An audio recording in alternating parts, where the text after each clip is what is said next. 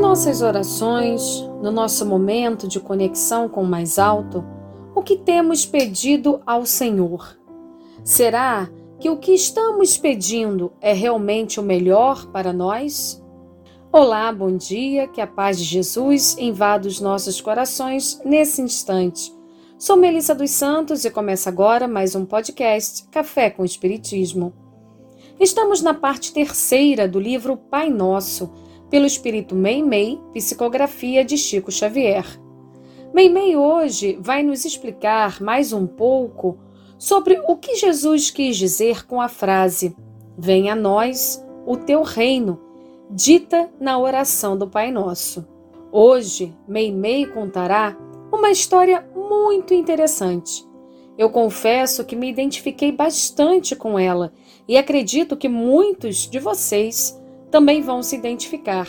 Mas antes de lermos a história, gostaríamos de deixar aqui algumas reflexões. Muitas vezes, em nosso momento de oração, aproveitamos para fazer súplicas. Acredito que a maioria de nós tem uma lista de desejos. Não raro ouvimos ou falamos, por exemplo, frases do tipo: Se eu tivesse mais dinheiro, minha vida seria diferente. Nos esquecemos de agradecer pelo que temos e focamos, colocamos nossa energia no que não temos. Não queremos dizer com esse exemplo que pedidos assim não possam ser feitos durante uma oração ou que são errados. Vivemos em um mundo material, onde se faz necessário o uso do dinheiro, por exemplo. O que queremos trazer para essa reflexão é que será que realmente o ganho de mais dinheiro, por exemplo, faria toda essa diferença em nossas vidas? Ou será que seria melhor que nos fossem concedidas outras graças para que alcançássemos nossos objetivos? No Evangelho segundo o Espiritismo, Allan Kardec, no capítulo 27, diz, abre aspas, a prece é uma invocação, mediante a qual o homem entra pelo pensamento em comunicação com o ser a quem se dirige. Pode ter por objetivo um pedido, um agradecimento ou uma glorificação.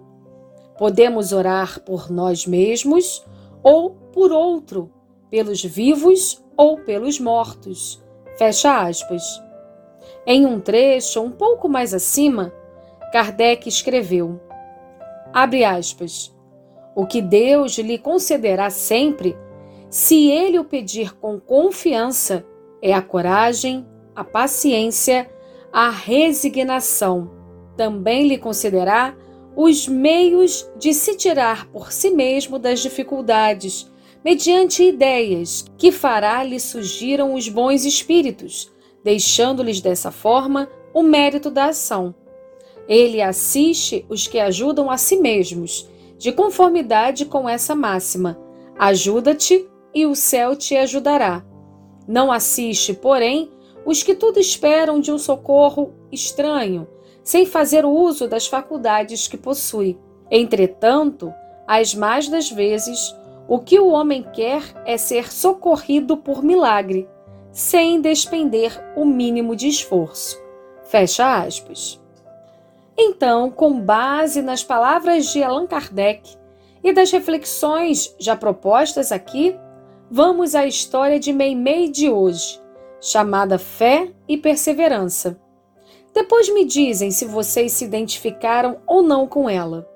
Meimei conta assim: Três rapazes suspiravam por encontrar o Senhor, a fim de fazer-lhes rogativas.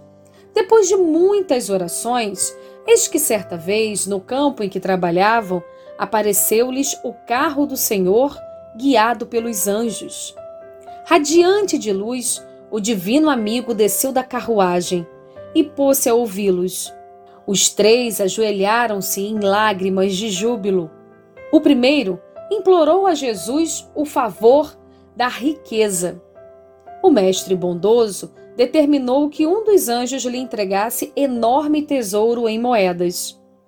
O segundo suplicou a beleza perfeita e o celeste mentor mandou que um dos servidores lhe desse um milagroso unguento, a fim de que a formosura lhe brilhasse no rosto. O terceiro exclamou com fé: Senhor, eu não sei o que escolher. Dá-me o que for justo, segundo a tua vontade. O mestre sorriu e recomendou a um dos seus anjos que lhe entregasse uma grande bolsa. Em seguida, abençoou-os e partiu. O moço que recebera a bolsa abriu, ansioso. Mas, ó, desencanto! Ela continha simplesmente uma enorme pedra. Os companheiros riram-se dele, supondo ludibriado, mas o jovem afirmou a sua fé no Senhor. Levou consigo a pedra e começou a debastá-la, procurando, procurando. Depois de algum tempo, chegou ao coração do bloco endurecido e encontrou ali um soberbo diamante. Com ele, adquiriu grande fortuna e, com a fortuna, construiu uma casa onde os doentes pudessem encontrar refúgio e alívio em nome do Senhor. Vivia feliz, cuidando de seu trabalho, quando um dia dois enfermos bateram à porta. Não teve dificuldade em reconhecê-los. Eram os dois antigos colegas de oração que se haviam enganado com o ouro e com a beleza, adquirindo apenas doença e cansaço, miséria e desilusão.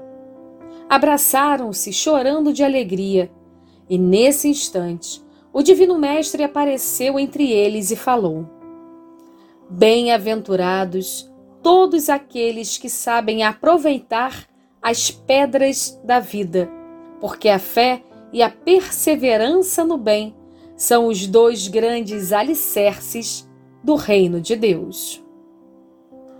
É, meus irmãos, essa história de Meimei vai funda aos nossos corações, não é mesmo?